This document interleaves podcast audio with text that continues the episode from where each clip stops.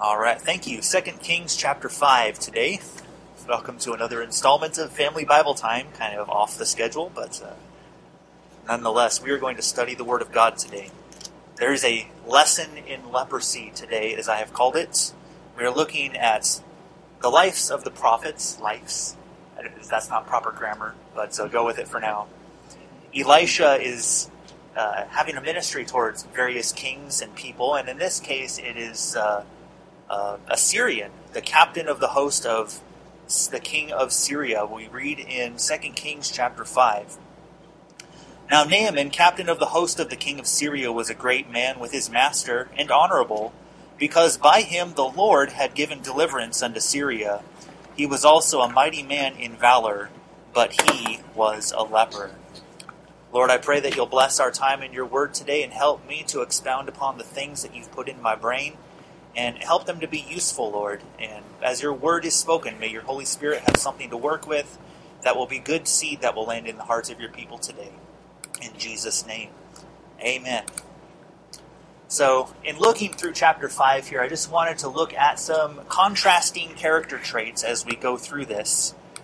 First of all, looking at trust versus worry. First of all, as we just read there in verse number 1, we see a man courageous and leprous.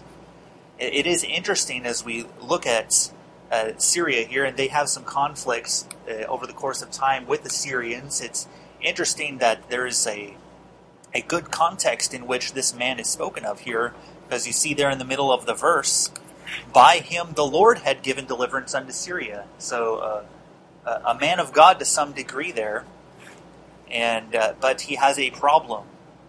That problem was that he was a leper, and that was kind of a an interesting combination of things, and it's not unprecedented, I suppose, but someone in that kind of position to be afflicted with that kind of a malady. Normally, you have lepers being ostracized from society because of just the, the nasty condition that it is. And uh, I won't go into the nitty gritty details, but it's, it's a horrible disease to be afflicted with.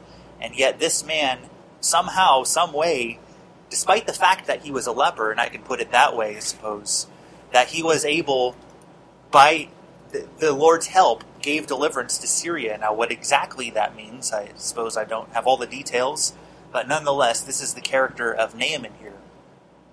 The next character I'd like to look at is uh, this woman who then becomes employed to Naaman, verse number 2.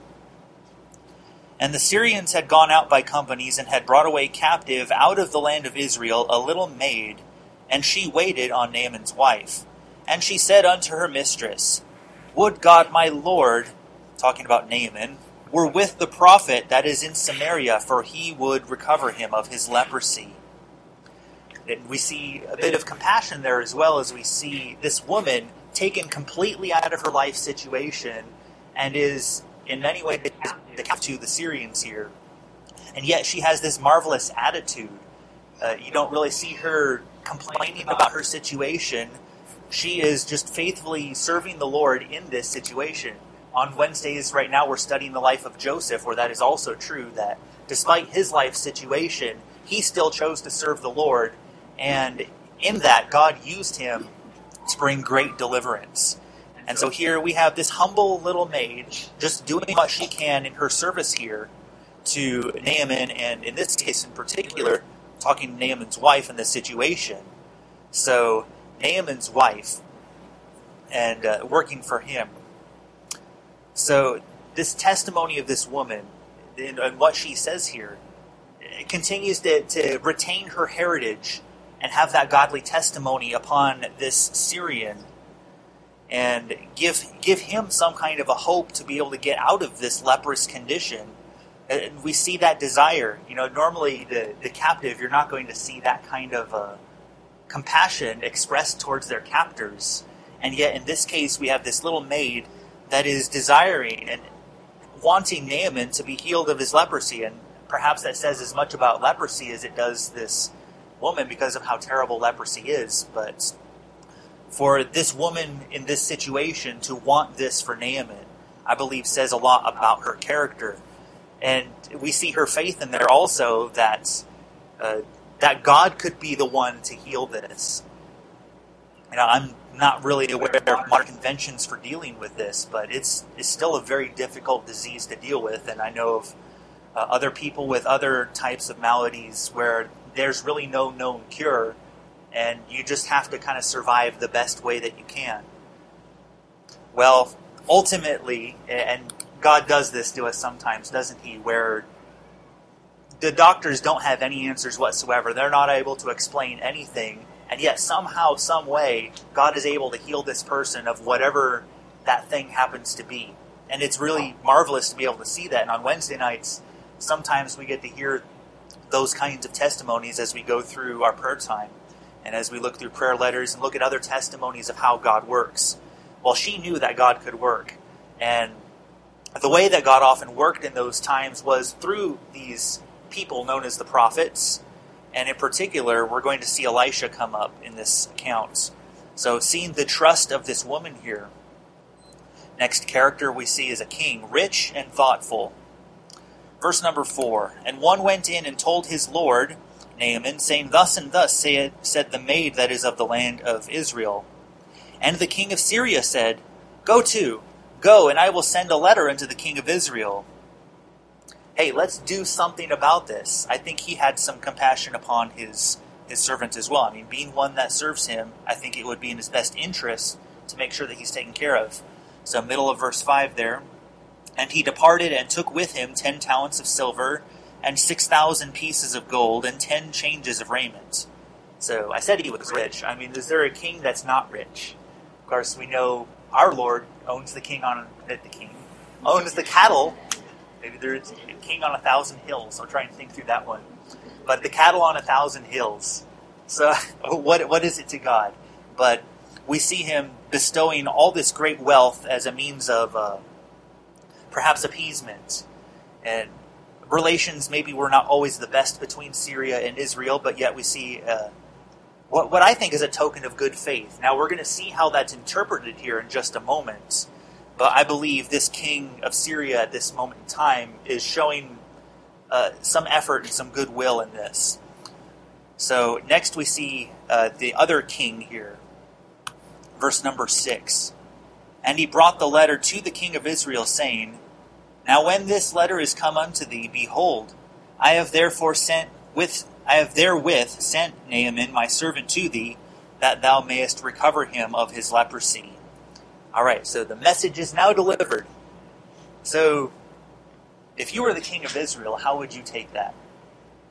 If you got that kind of a letter, maybe you might think like he did in verse number 7. And it came to pass when the king of Israel had read the letter that he rent his clothes and said, Am I God to kill and to make alive that this man doth send unto me to recover a man of his leprosy? Wherefore consider, I pray you, and see how he seeketh a quarrel against me oh, he's just up to no good. He's trying to, to trying to butter me up just so he can get something out of me or some take over some city somewhere. Who who knows what he's trying to do? But he's interpreting this completely the wrong way. So, you know, sometimes the best of intentions are received in that kind of a way, and we see his just alarming reaction to this. Uh, well, one thing that is good, I think, that he acknowledges, well, he's not God. So even he there himself says, you know, God's the only one that can deal with this. But then throwing his hands up, what am I supposed to do?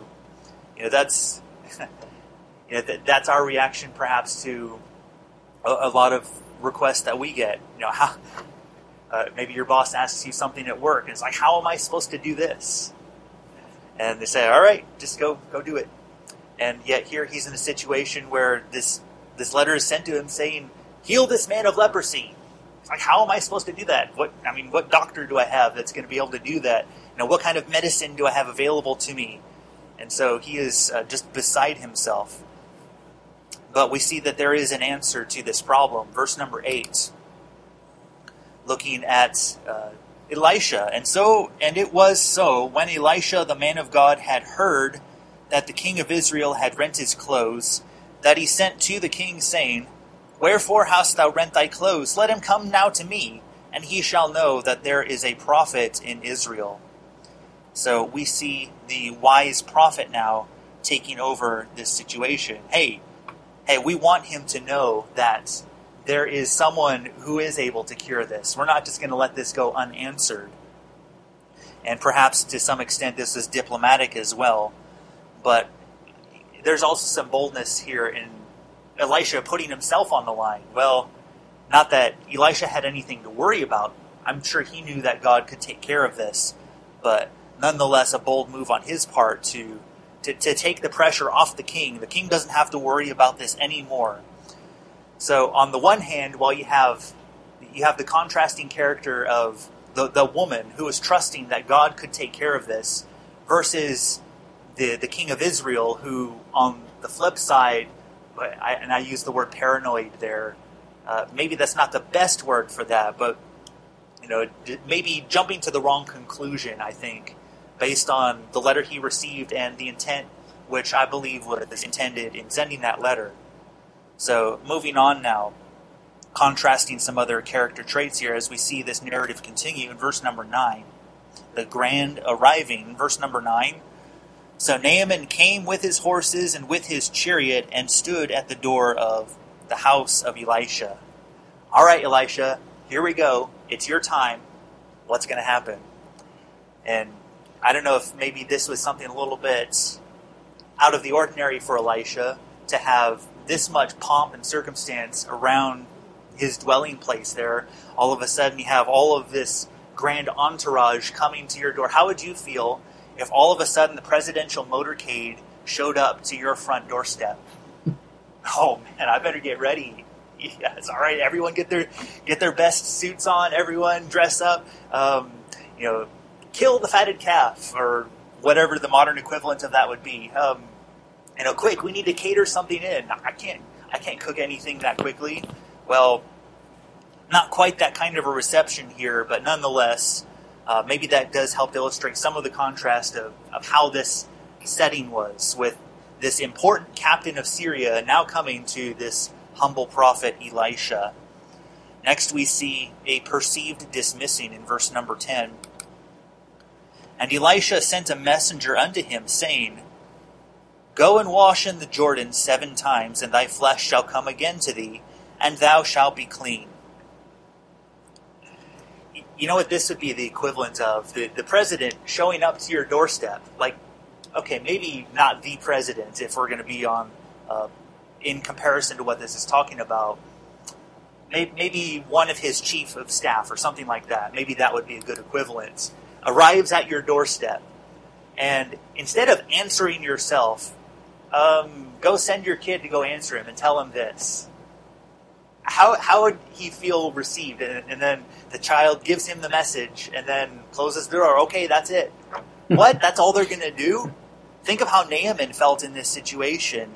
You know, here I am in all this, this, uh, this great and royal whatever, the, all this this fanciness, and this is how they're going to treat me. This is how I'm going to be received here. I think we see a bit of the pride, and I use that word on the slide there. This is the pride of Naaman. I, I'm I'm this great person. You know, shouldn't they treat me differently? I, I deserve to be treated differently than this. You know, God help us to be careful that you know we don't get a big head about ourselves to think that we're more than we think we are, and there's scriptural advice to that extent.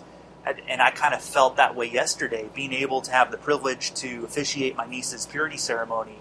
I, I, I'm not anyone great. I mean, it's the first time I've ever done anything like that before, and yeah, so I mean, I felt humbled by the situation. But it, it would have been easy for me to say, uh, you know, dressed up in my suit. Actually wore this exact same suit up there but uh, you know, looking all fancy with everyone else up there, you know, looking like I'm someone great and taking all the credit after the service and totally stealing the thunder away from uh, a moment that my, was belonging to my niece because she had made that decision. And, and we see Naaman here in, in, a bit of a fit of pride. We're going to see. Uh, as he, we see his reaction in verse number 11, his proud appraising. But Naaman was wroth and went away and said, Behold, I thought he will surely come out to me and stand and call on the name of the Lord his God and strike his hand over the place and heal the leper. This, this is how he's going to do it? What, what is this?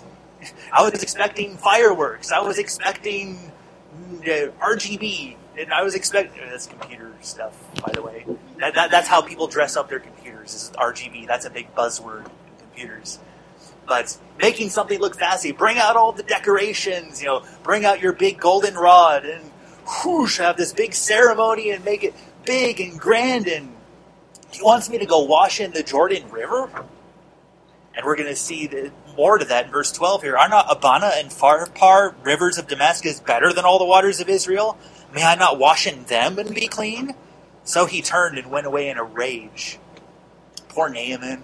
You know, just gotta gotta console him as he walks out the door there. Poor guy. But but you, you see his reaction there.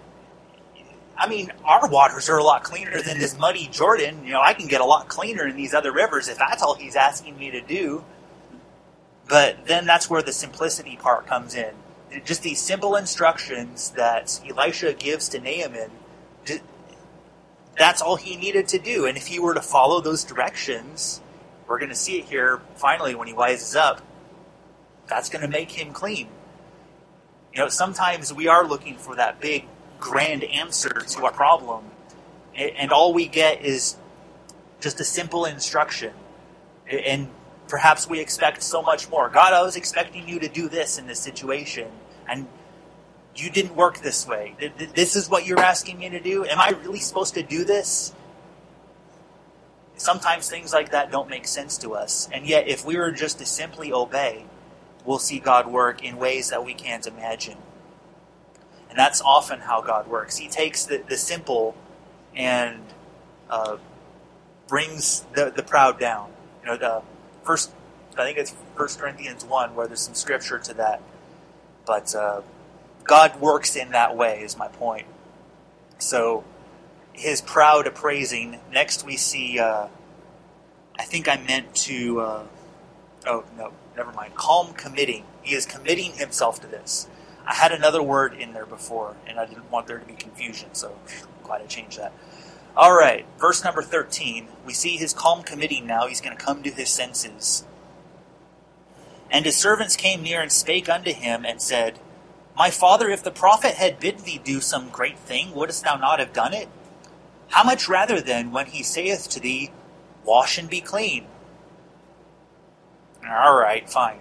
Then he went down and dipped himself seven times in Jordan, according to the saying of the man of God, and his flesh came again like the flesh of a little child, and he was clean. See, that's all you had to do, Naaman. It was just that simple. Just obey. You know, how many times is God saying that to us? It just it just wants you to obey this this little thing. And so there there he was and, and again, going back to their their perception of this situation, maybe this servant had something in mind like that as well. But thankfully, he had the wisdom enough to be able to point Naaman back in the direction that he should go. And Naaman had some discernment and some uh, humbleness about him once he got to that point finally to finally obey whatever the simple instruction was just go wash and be clean. It, it, doesn't make sense. Go, go down to a dirty river to, to wash it and, and be clean of your leprosy. And, and yet, by following that instruction that didn't make sense, God was able to answer by means of a miracle here. It's not like, you know, people, I've heard stories sometimes. I was up at Steamboat Lake about a week ago, and there are uh, fairy tales, to borrow a phrase from earlier, talking about the, the the, the springs and the, the power of the spring water. And, and maybe you've seen marketing from people with bottled water, you know, talking about how fresh and clean their water is. And you go back maybe 50, 60, 70, 80 years, and there's a lot of that that was rampant where people would talk about, oh, this mineral water will help to cure all these kinds of diseases. And there's this great power in this water. And, you know, who knows what was actually in the water? I mean, it's literally like some bottled water companies do it today, where they literally just scoop the water out and try to sell it to you in a bottle and charge you, you know, two dollars for it. Uh, Yeah, I, I could go on about that, but um, you know, the, the water itself was not sufficient to cleanse him of his leprosy. It was the power of God, and that was what was being acknowledged by that young maid. God alone can do this, and it's it's not because of the water; it's because God was testing his obedience to work through that situation there. So we see that he calmly committed to this situation. So we see those two character crate, crate. I was going to say, uh, got Brother Craich on my mind, I guess. Traits. We're going to look at two more traits here as we close our study today. Truth versus greed. Now, maybe not related directly, but in this account, uh, they are related. First, we see now as Naaman comes back and is thankful, we see a refusing of human blessing. Verse number 15. And he, Naaman, returned to the man of God, he and all his company, and came and stood before him. And he, be- and he said, Behold, now I know that there is no God in all the earth but in Israel. So uh, if he didn't truly know the Lord before that point, at this point he did. Now therefore I pray thee, take a blessing of thy servants.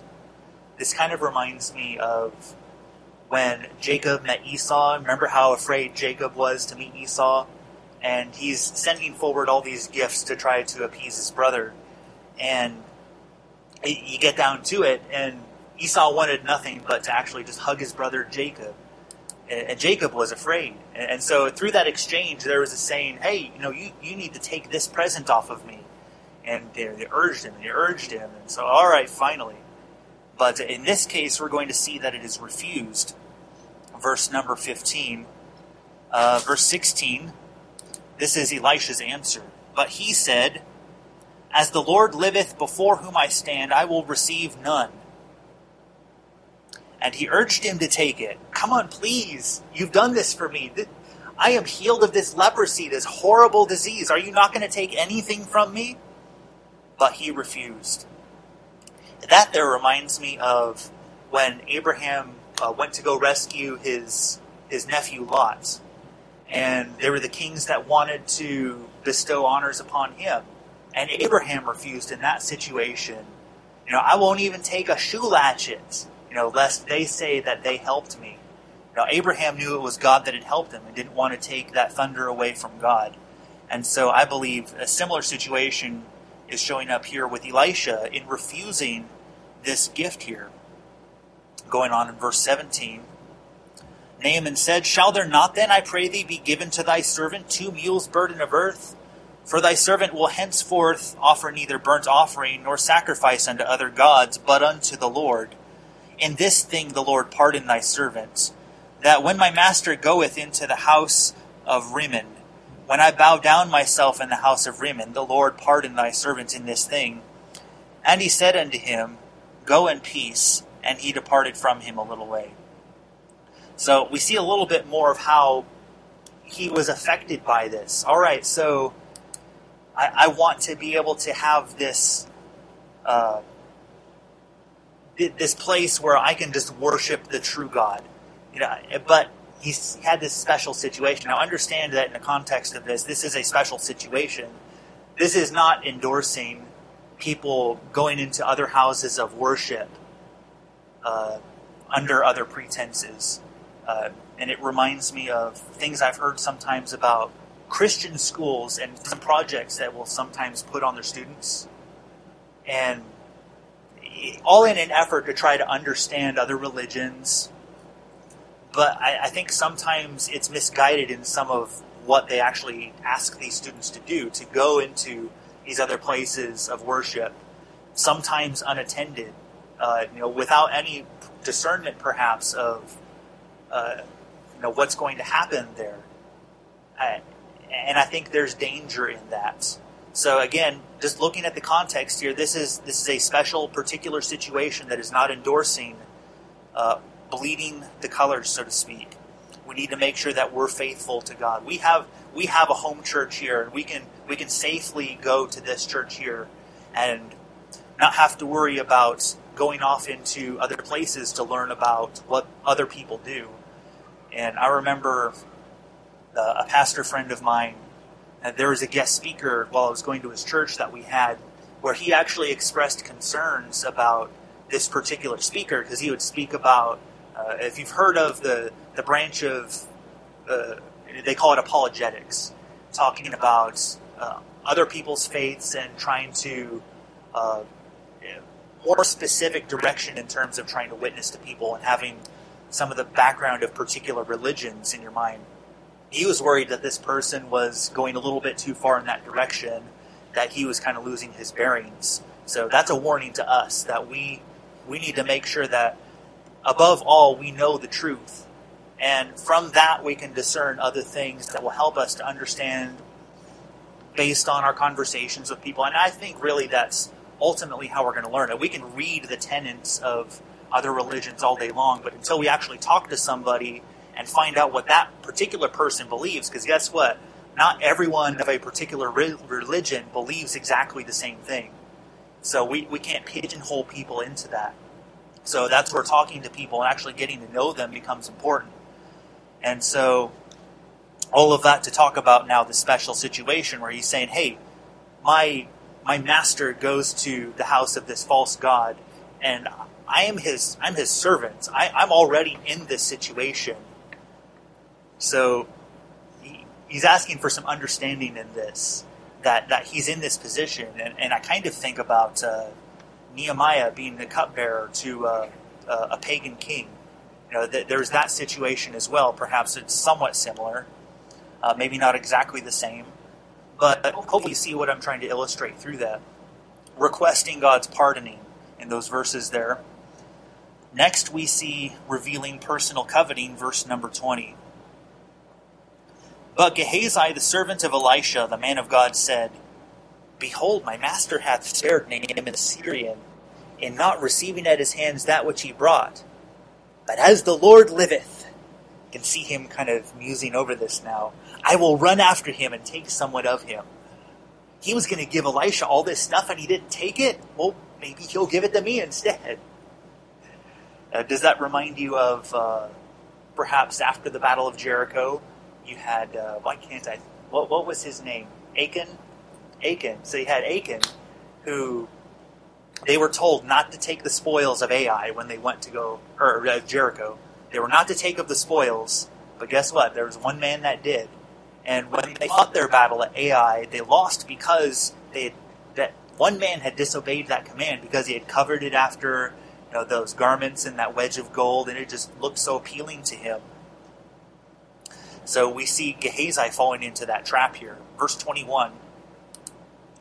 So Gehazi followed after Naaman, and when Naaman saw him running after him, he lighted down from the chariot to meet him and said, Is all well?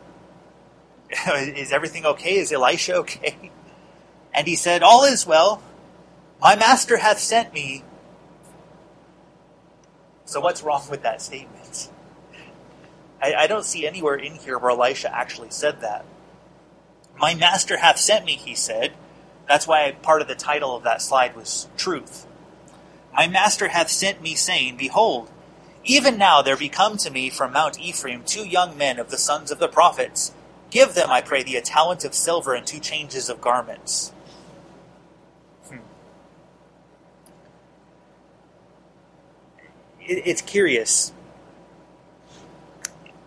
I, I, know, wouldn't they think about wanting to have something maybe to cook as a meal for them? I mean, we, we have the account in the New Testament uh, where Jesus is talking about uh, pray without ceasing, that whole thing and you have that that person who comes to you at midnight asking for bread because I have someone that's come to me and I need to be able to take care of them and show hospitality to them.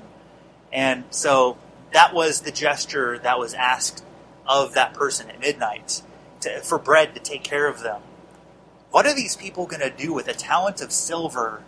I, I, guess I could see what they could do with the, the garments. Maybe what they have has gone ragged, but give them some money for the way. Uh, uh, I, am thinking of some things that I won't go into, but it just seems suspect what he's asking for here. When he's asking for a talent of silver and changes of garments here, and we see how he's kind of embellishing the story too. It, it's all of a sudden become this uh, situation where now Elisha is in a little bit of a pickle and needs some help, and Naaman needs to, to bail him out in this. And Gehazi is speaking in the name of Elisha, so it's not not only is he lying, but he's lying on behalf of Elisha. Uh, I mean, if word got back to Naaman about this, that, about the, the truth of this, what was really going on, how would Naaman have felt?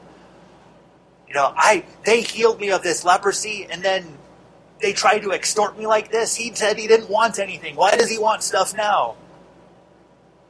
So I don't know. Naaman perhaps would have, would have felt differently, but uh, but Naaman goes along with it. Verse twenty three. Naaman said, "Be content. Take two talents. Oh, you just wanted one. I'll give you two. And he urged him and bound two talents of silver in two bags. And you can, for, for each talent of gold, maybe you can see the dollar sign lighting up in Gehazi's eyes there. Uh, but uh, wow, I'm going to get two talents of silver out of this. Laid them upon two of his servants, and they bare them before him. So now they're going to take this entourage back to Elisha. Don't you think Elisha is going to know about this once he comes back? It, I, I, don't know. I, I, don't know that Gehazi really thought this through. And I think sometimes greed has that effect on us. We're, we're concerned about the moments. We're concerned about uh, taking advantage of a situation, which I think is what Gehazi is doing here. And I, if I'm honest, I think there are times where I feel like I've taken advantage of a situation in such a way that I could get some kind of personal gain out of it. And that's a danger for any of us that we fall into that kind of a thing. So, something to beware of. You know, greed is a very powerful thing sometimes. And you know, if we don't restrain some of those desires, sometimes it will lead us to a path that we don't want to go on. So, coming to our last point here now, as we look at this chapter, verse number 24. Elisha is going to find out and render spiritual accounting. Verse 24 When he came to the tower, he took them from their hand and bestowed them in the house. And he, and he let the men go, and they departed. Maybe he was thinking Elisha wouldn't see. If we can just get in, get out quick, no one will have to see anything, trying to keep this a secret. But he went in, verse 25, and stood before his master. And Elisha said to him, Whence comest thou, Gehazi? And thy and he said, Thy servant went no whither. I didn't go anywhere. What are you what are you talking about, Elisha? I didn't do anything that you know of yet, right? Verse twenty six, and he said unto him, Went not mine heart with thee when the man turned again from his chariot to meet thee? Is it a time to receive money and to receive garments and olive yards and vineyards and sheep and oxen and men servants and maid servants? Is it time for that? Is that what we were trying to accomplish through this? In healing Naaman, were we trying to get some kind of gain out of it? When we do things for people, are we trying to get something out of it? And this is something that we can use to test our motives. Is it time for that when we're doing those things. Verse number 27. So he's rendering the sentence now. The leprosy, therefore, of Naaman shall cleave unto thee, and unto thy seed forever. And he went out from his presence a leper as white as snow. Again, I don't think Gehazi really thought this through. And I don't think, uh, in that he knew what the consequences were going to be of that decision. And sometimes in their people in their greedy endeavors will drag themselves into situations that they find that they can't get out of, uh, even very hurtful situations. You know, maybe family members taking advantage of an inheritance or something else of the sort, where they have some kind of power in the situation and they manipulate circumstances for things to be a certain way and then cause strife within the family. That's one possible example. But, you're, or uh, maybe somehow someone has won the lottery and now because of, because they wanted to just uh, buy that one lottery ticket, and, and, somehow they won big out of all that. Uh, have you heard some of the stories sometimes of people who win the lottery, and all of a sudden their life goes like this pretty fast, and then all of a sudden they get all these strange people on their doorsteps, and and you know other kinds of strange occurrences that sometimes happen with those things.